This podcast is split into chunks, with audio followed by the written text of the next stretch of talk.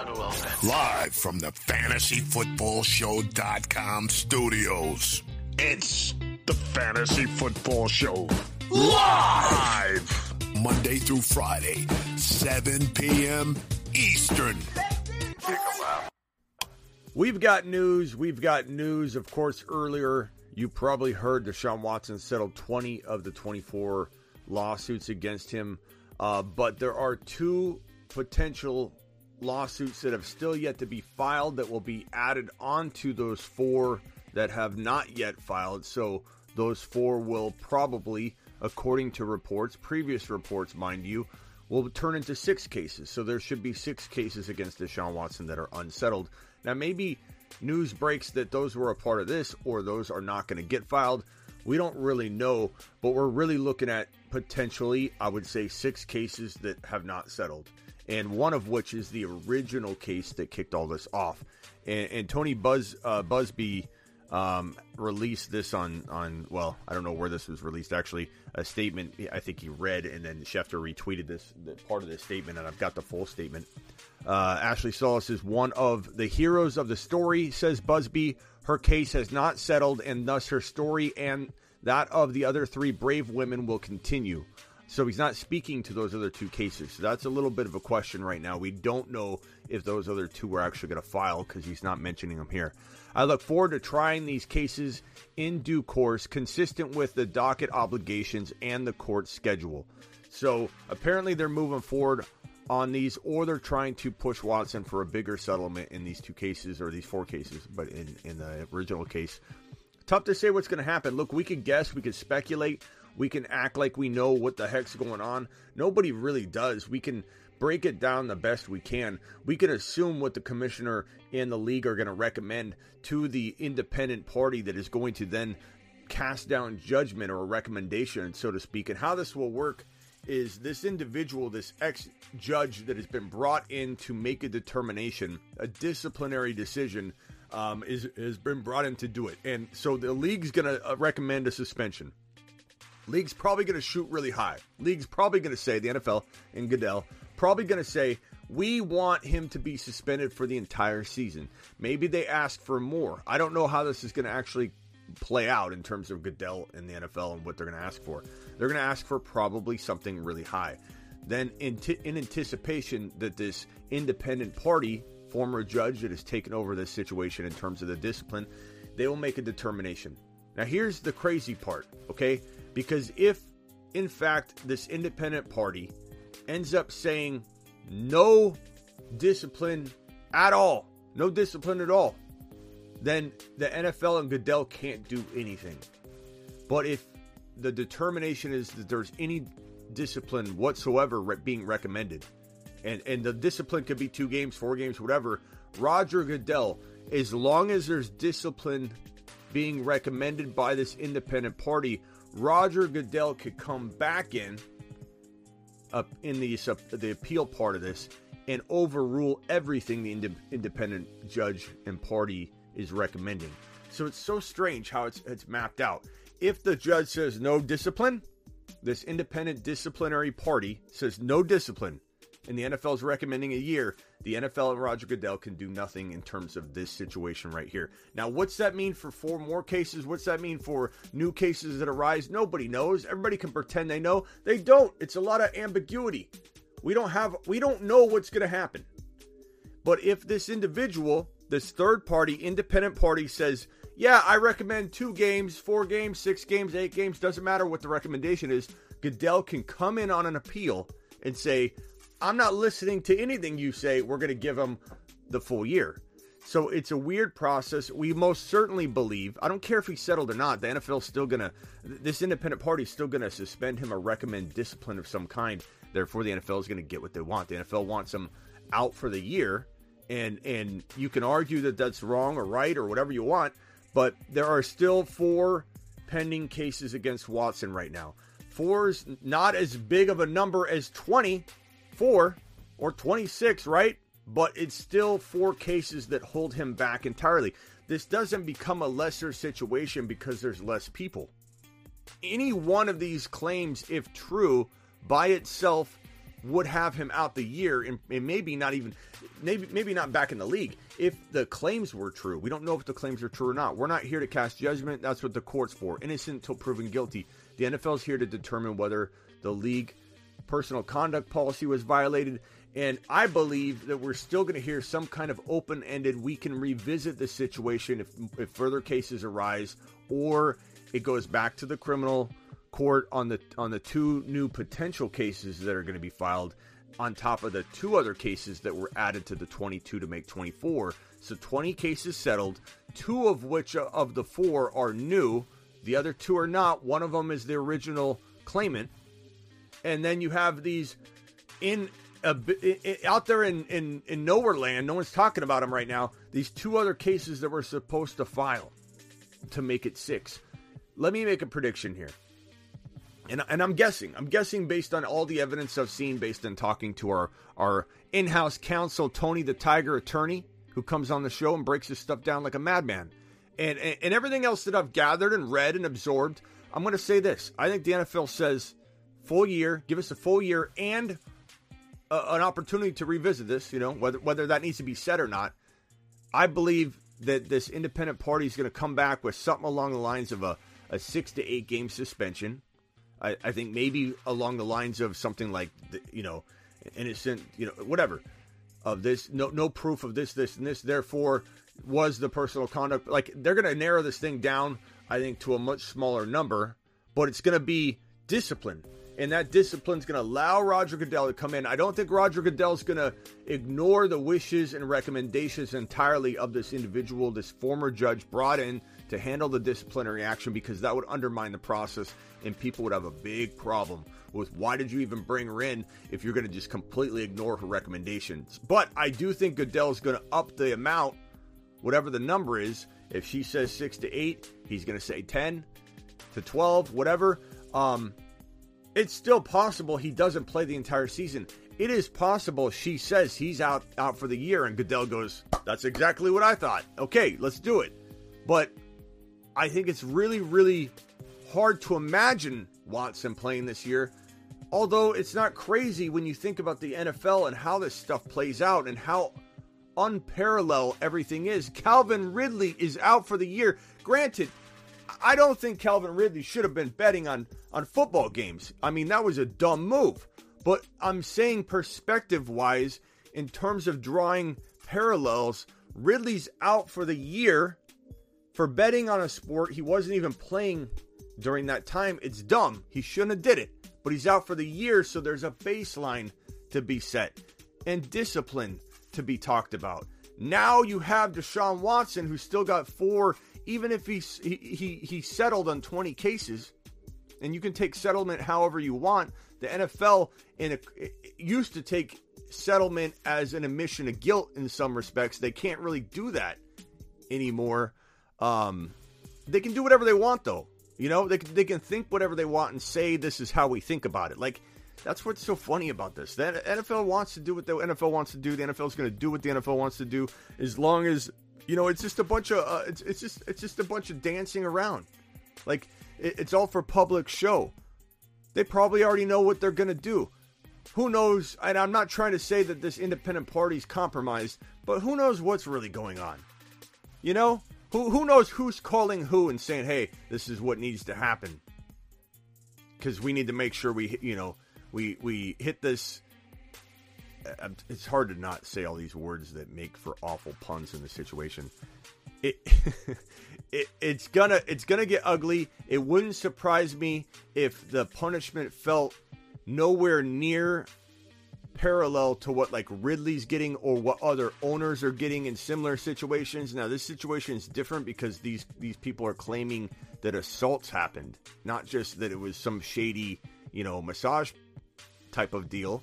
You know, it, it, it was more assaults in situations like that. Women crying after they had seen Watson and him admitting that they cried and left the room crying. Like there, there's a lot of evidence here that may not be evidence that could make him, that could hold him up in a criminal situation, but clear evidence that wrongdoing was done, that Deshaun Watson put the NFL in a bad light, and Deshaun Watson made his own bed, pardon the pun, by going out and potentially they're saying that there's a number of 66 to 100 of these situations with only 20 of them now settled and four of them now still pursuing civil litigation.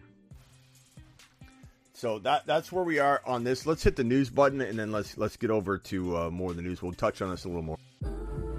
And now for the news.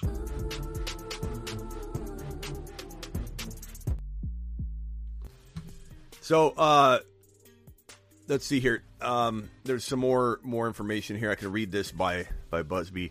And and guys, there there's a combination of innocence and guilt here. Let's not come in here and act like he's innocent. There are some people that act like this has all been fabricated. They don't look at the details. They haven't looked at the claims. They haven't looked at what Deshaun Watson's admitted doing. They haven't looked at how that violates the personal conduct policy. When so, so when somebody comes in here and says, "What crime?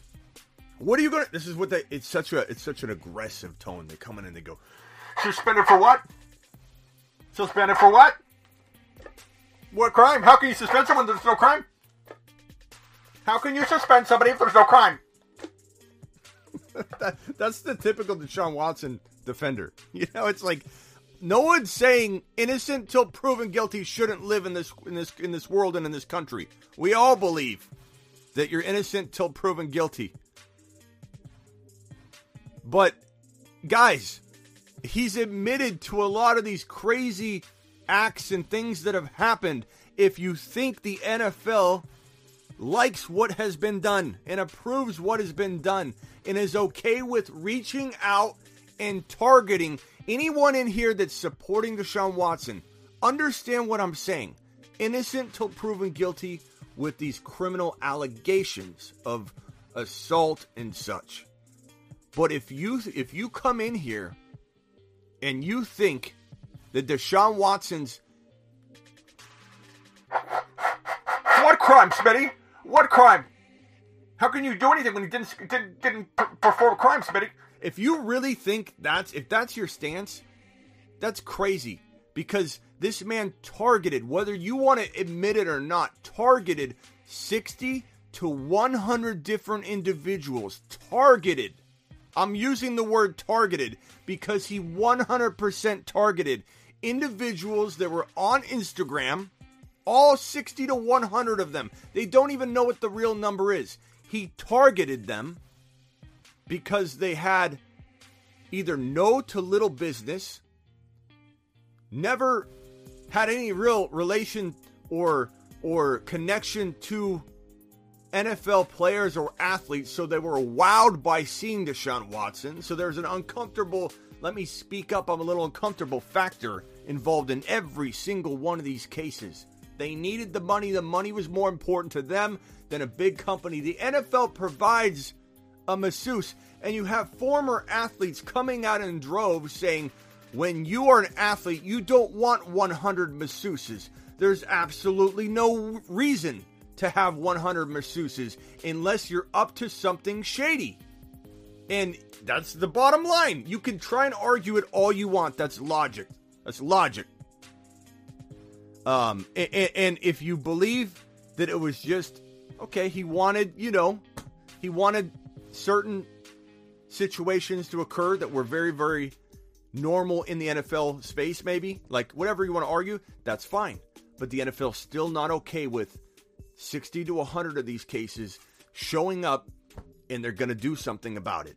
That's why they're going to recommend a probably a year suspension. Uh, I'm not saying he's guilty of any of the, the assault allegations. I'm saying the NFL has every right to be like, what'd you do? Why'd you do this? Why'd you go out and do this? Why did you go out and do this? And the NFL is hypocritical. No one's arguing that. McFact, no one's arguing that.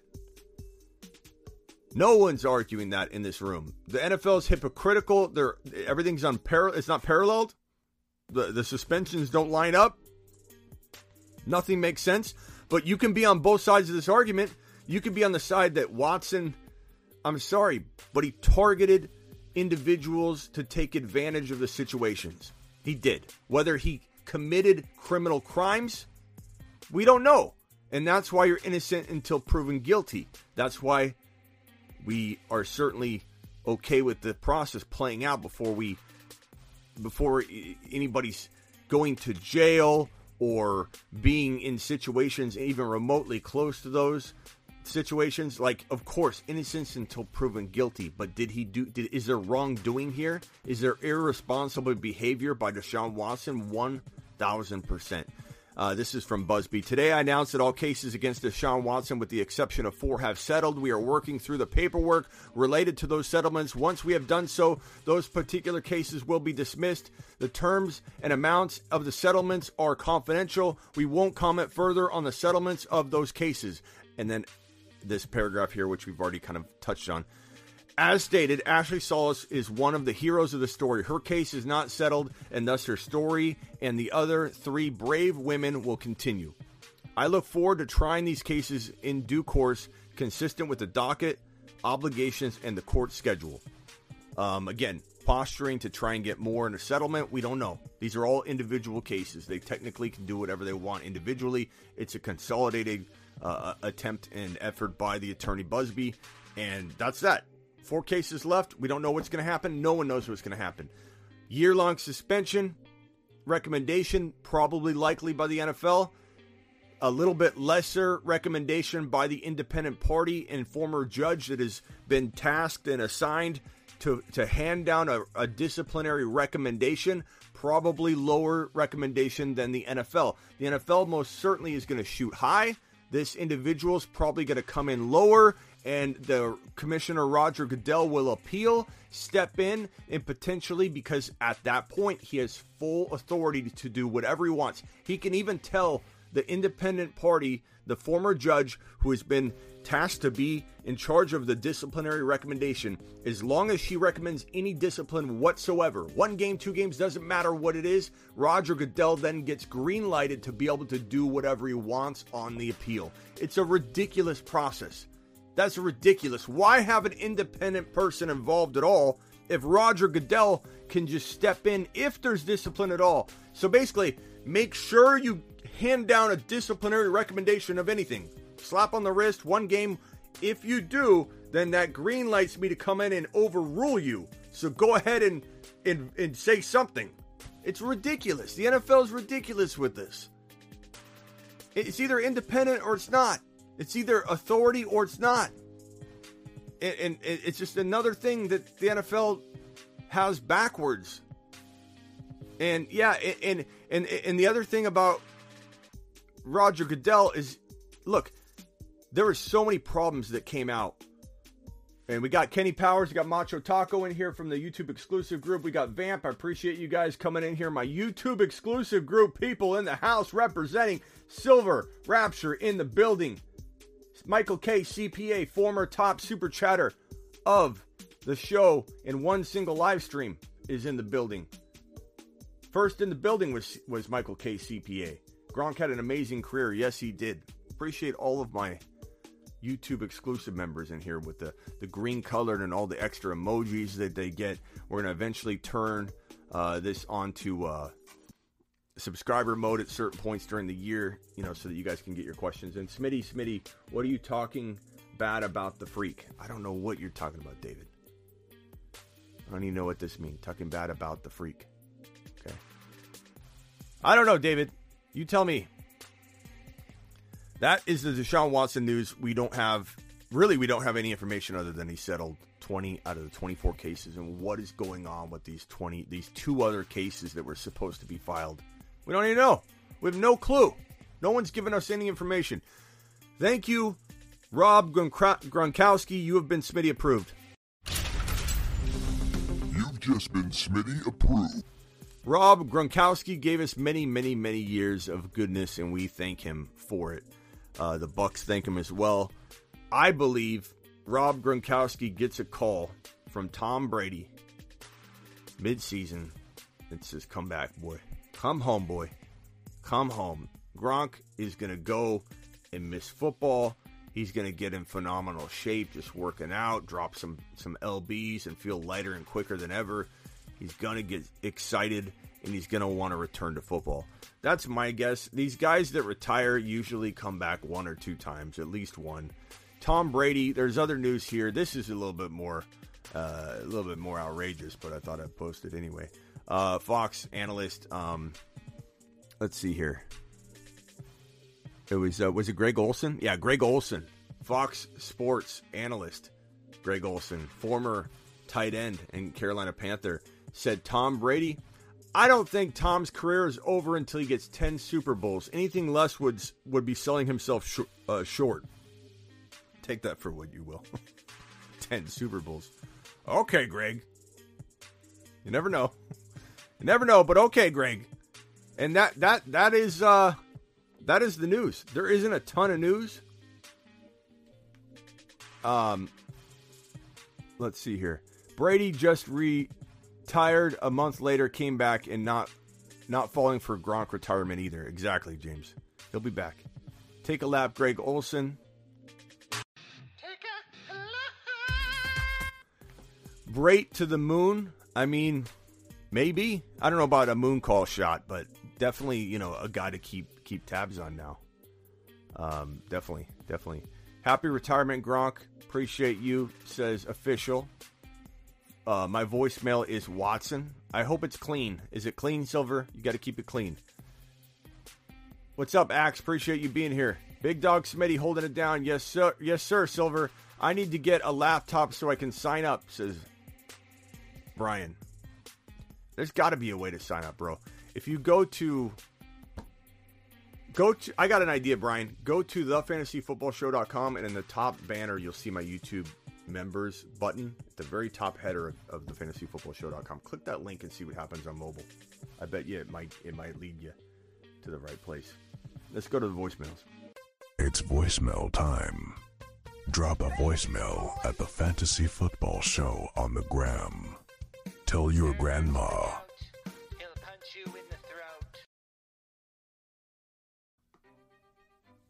Alrighty. Let's get to the voicemails. Appreciate everybody that always drops them. Let's clear out this topic and we'll leave that there and we will fill that out and try and keep this thing organized and uh, and clean. First voicemail, I'm going to go up and start off with Silver. Deshaun Watson's a dirty boy. That's Silver. Jim. Hey, Smitty, I have the nine pick in an upcoming redraft league. And uh, if I decide to go running back with the first pick, like Swift or Mixon, when I come around to the early part of the second round, CeeDee Lamb and Stefon Diggs are sitting right there. If I decide between those two, who would you rather have for this year in redraft? Uh, I draft Diggs at like 13 at the highest. I I have yet to make Stefon Diggs an, a first rounder. I think, or maybe I have in a mock and I don't remember. But Diggs feels second drafted player material. Doesn't mean he doesn't feel first overall drafted, second drafted player material. He could be the 2.1, but he definitely feels like he's got to be your second drafted player, in my opinion. I mean, it almost doesn't matter when you're at the bookend pick or the 11 and 13 pick, but that's just kind of my, my way of breaking down where I feel like he belongs, what tier Diggs belongs in. Swifty and CeeDee Lamb, these are guys that go 7, 8, 9, 10. I mean, Lamb doesn't go 7, but Swift goes 7, 8, 9. And then when he falls to round 2, it's a steal. To the moon, Swift. To the moon. Um, when it comes to Lamb, Lamb Chops, I'm fine with him at the turn two, and I'm fine with him being like 11 or 12. But I don't like Lamb any higher than like 10 or 11 or, 11 or 12. I don't think I even take Lamb at 10. It's kind of close for me. So Swift at 9. Um, I'd even reach for Javonte at 9 if the pre-rank ri- the pre-rank list looks very bad for Javonte falling to your second pick. But I will say, uh, Jim, my favorite strategy of 2022 from anywhere near this draft slot is this duo right here. Whoa. Whoa, whoa, whoa. This duo right here, taking Swift and Javonte. So 12, 13. 12, the 1.12, and the 2.1. Uh, 11 and 13. Um, these are my or 11 and 14. These are my favorite two players to to couple together coming out of round the end of round 1 and the top of round two. There's no better start, start in my opinion, than Swift and Javonte. And that almost goes for whoever gets JT. Like you you couple JT with a player at 2.12. Now, granted, there are exceptions if the right player fell. You know, Javonte could fall. Um, if the right player fell to 2.12, 24 overall, I think you could easily, you know, beat Swift and Javonte. But in general, if it's Mike Evans that's falling, um, you're getting sniped left and right. If you're landing that two that 2.12 pick can be tricky because sometimes we're sitting there and we're like, I don't even know who to go. Kelce just goes. He's a decent pick there. Josh Allen and Kelce are kind of my, and I know a lot of people don't like early quarterback, but Josh Allen and Kelce are pretty awesome 24 and 25 overall players if you have. Um, go ahead and hit that for me, mods. If you have JT in the 1.1. I like Kelce and Josh Allen. It's a very nice, safeguarded back to back duo to pair with JT if the players aren't falling right. Um, so I hope that answers your question, but make sure you're on the lookout for Swift and Javonte because I absolutely love Swift and Javonte, bro. They're, it's my absolute favorite. All right, uh, Stormcat. Smitty, Stormcat. Smitty. Stormcat. Question. With Gronk announcing his retirement, do you think Cameron Brate has any value, either in regular drafts or in uh, best ball? Thanks. Yeah, Silver got him in two seconds. Silver's Silver's on top of that mod stuff. Um, Brate, yeah, I mean, look, let's not get carried away. We just we all just kind of agreed. I think the the ninety two of us in the building right here. Hit that thumbs up, by the way, if you're coming in the door. Subscribe. Hit that subscribe button if you're new and wipe your feet at the door. Deshaun Watson that like button and get in here and wipe your feet. Um, I think we all agreed in here that Gronk's coming back. Almost 90 people in here agreed in unison. Gronk's coming back at some point. So Brate, he's okay, bro. He's okay. He's like a, a I don't know. The top 10 tight ends are gone. You're looking for a backup, or you got screwed out of drafting a tight end because you weren't paying attention and you need to grab a couple people and you grab two kind of Brate type players. Like, sure. But I'm like, why are you going to put yourself in that position? You know what I mean? Why do you need Brate? What is is it just because it sounds fun to grab him? You know, he's a new face. Look, I got a new person to talk about. Brate. Hey. Now Brate can now Brate can come out and play. Can Brate come out and play, Smitty? I I mean, why not just grab Freiermuth? He's going like in round 10. Why not just grab Freiermuth? The Muth is available. His services are cheap. He's always there. Don't put yourself in a position where you need to draft Brate. You know what I mean? I, I just think it's a waste. Why go there? Why go there? You know what I'm saying, Stormcat? One last question, Smitty. Um, I'm typically a late round quarterback drafter, so I typically like to fill out those wide receiver one, uh, running back one slots first, and then go after my backups. Maybe grab a uh, tight end like Kittle in the fourth.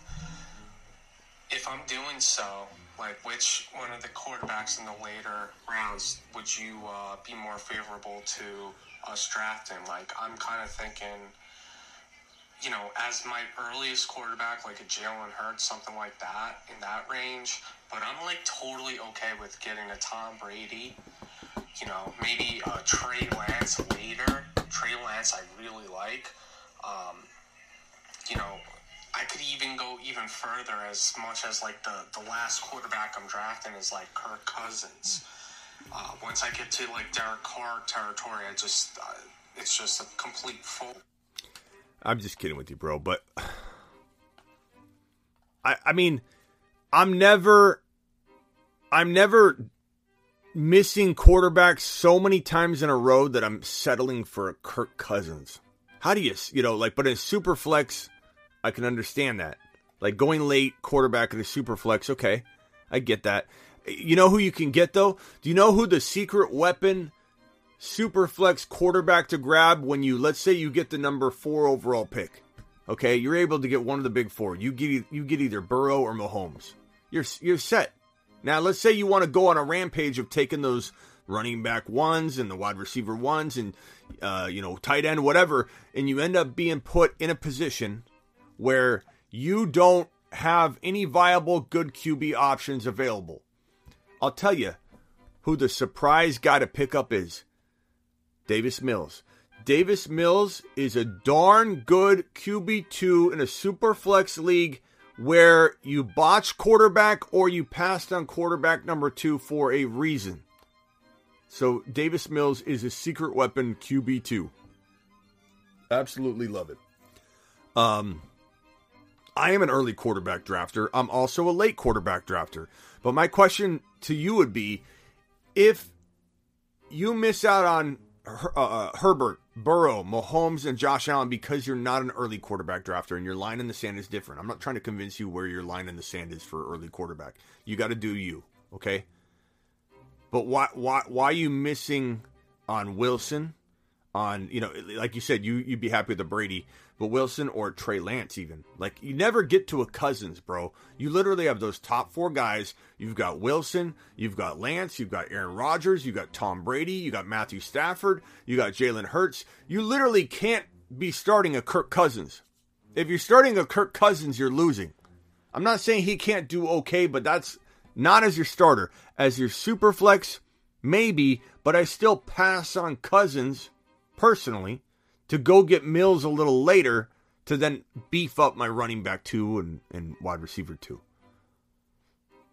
So that that's it. Um, am I almost up in the Cooper Kupp League? I don't know if I am. Ryan, What's up, Smitty? My quick question is pertaining to the fan bases of the NFL. Which teams, organizations? I'm sorry to interrupt you, Ryan, but we got a new uh, YouTube exclusive member, and that's Pearson. So, Pearson, I want to first of all welcome you to the YouTube exclusive member club. Look at that nice green name you now have attached to you. All the new emojis you have available. When we lock things down during the year, late night streams, probably even like a 20 minute period during the 7 p.m. show, we will we'll go down to exclusive mode for about 20 30 minutes um, to give a lot of the youtube exclusive members some time. We want to congratulate pearson for becoming a youtube exclusive member. Ladies and gentlemen.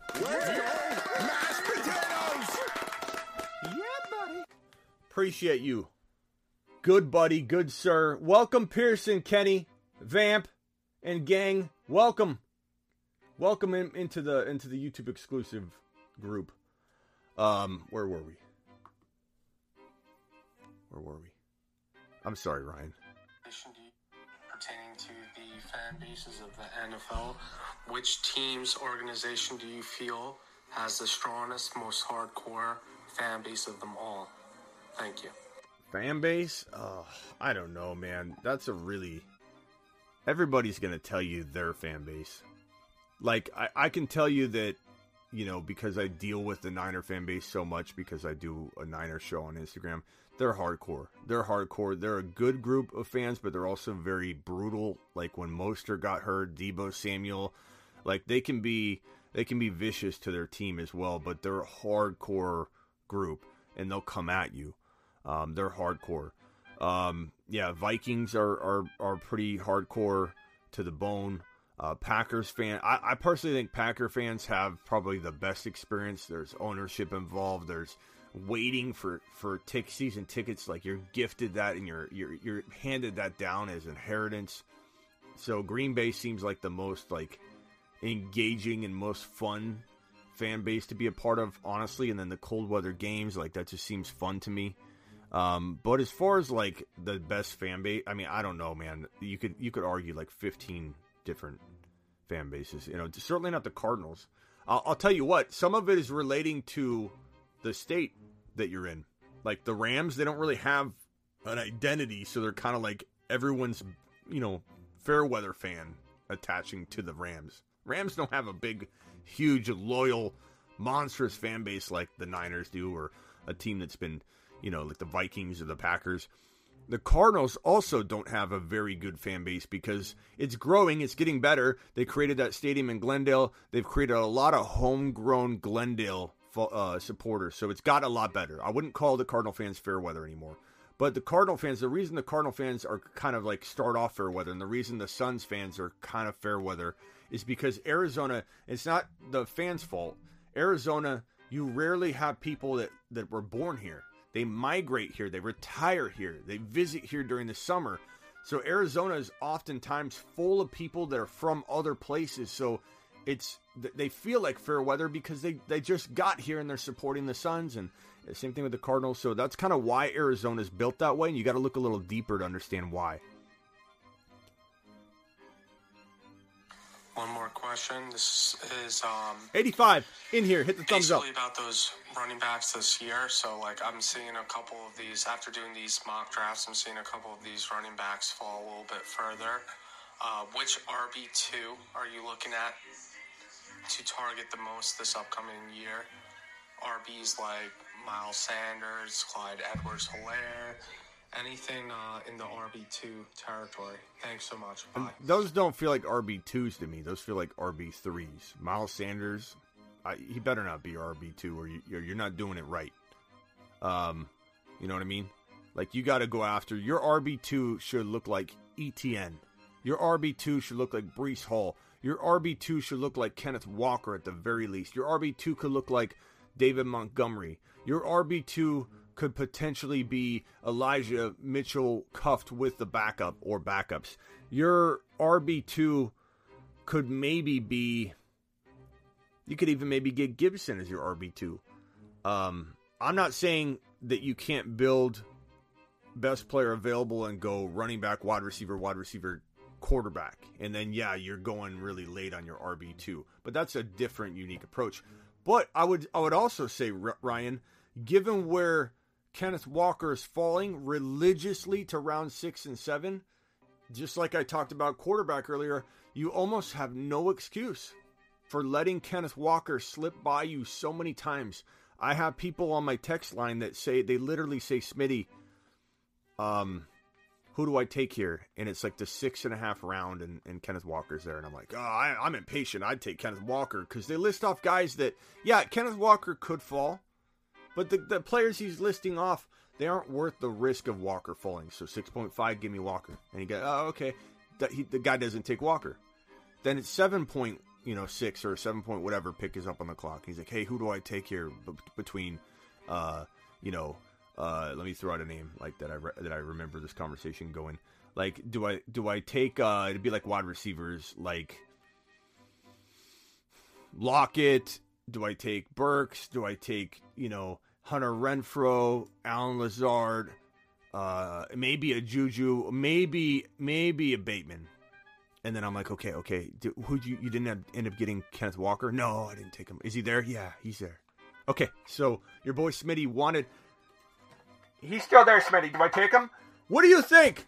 Bob, I just told you to take him in round six. You didn't take him. Now you wonder if you should be taking Lockett instead of Kenneth Walker. There's no excuse for letting Walker fall round after round after round. And then in round eight, I'm like, please grab Kenneth Walker. You didn't listen to me in round six. You didn't listen to me in round seven.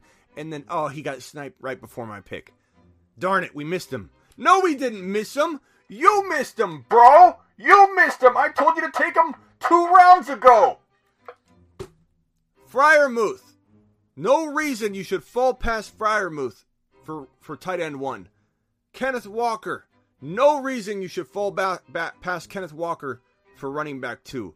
Trey Lance. No reason you should fall past Trey Lance for your QB1 in a one QB league. That's how I feel about those guys. Kenny.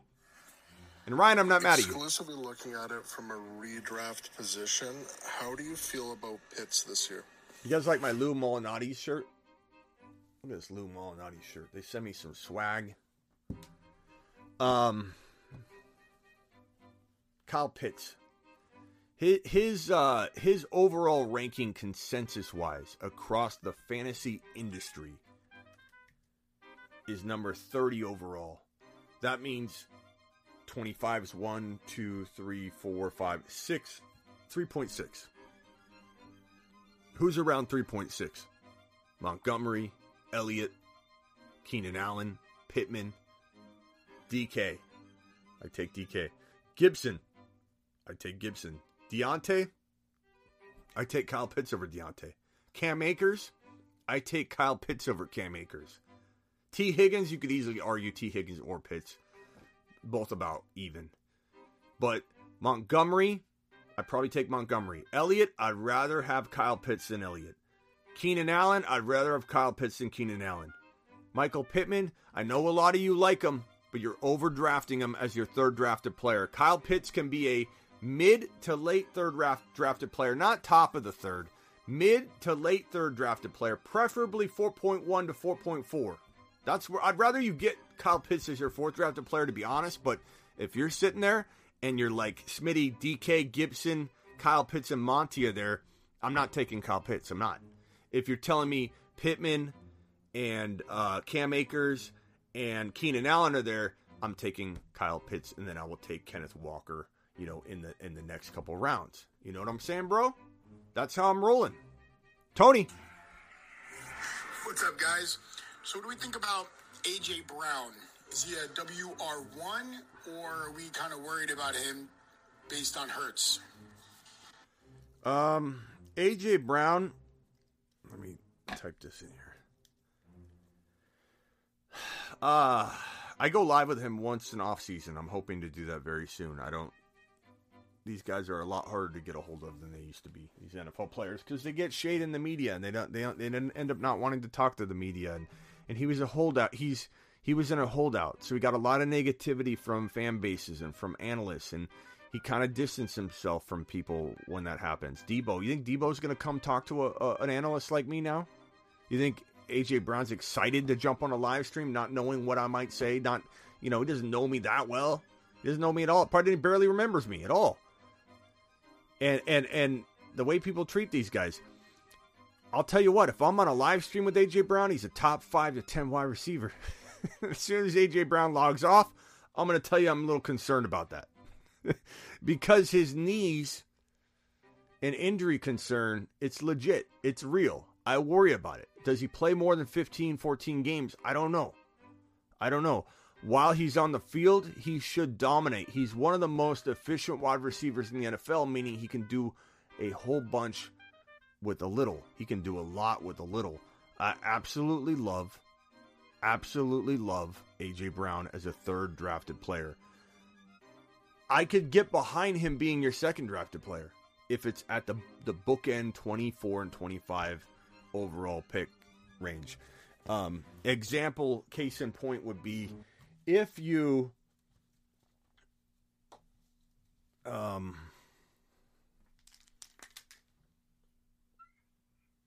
here is the third round, here's the second round, here's the first round.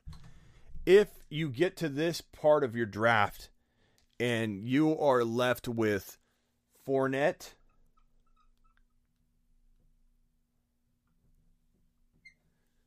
you know, Elliott, guys like that, uh, Keenan Allen, and and I know everyone loves Higgins, but that's just too early for for me. It doesn't mean I don't like Higgins, but it's just too early. You're left with those kind of guys. You're left with, in my opinion, I'm not liking Barkley here. I know a lot of you guys do. Barkley is not a 24 overall player to me. He's a mid third to early fourth round pick for me, which means I might not draft him and own him a lot, and I'm fine with that. But I need to bake in the risk. So Barkley is that range for me. If I get to this point and I'm looking at those guys, then then AJ Brown could be a back to back player that you take with like a Josh Allen. If you're just sitting there and you just you, you got sniped the entire way from one all the way down to 24 overall. But if you're sitting there and AJ Brown is uh let's redo this to let's say you're sitting here and you got guys like and, and I still worry about Hill, but at, at 24 overall, you can't be, you can only be so worried about him getting hurt, changing teams. But like if you're sitting there looking at um, Hill and trying to think of, of other guys that could fall. Aaron Jones used to fall, but he's probably going to go a lot higher than 24 now. He's just getting cemented really high up into the mid second round.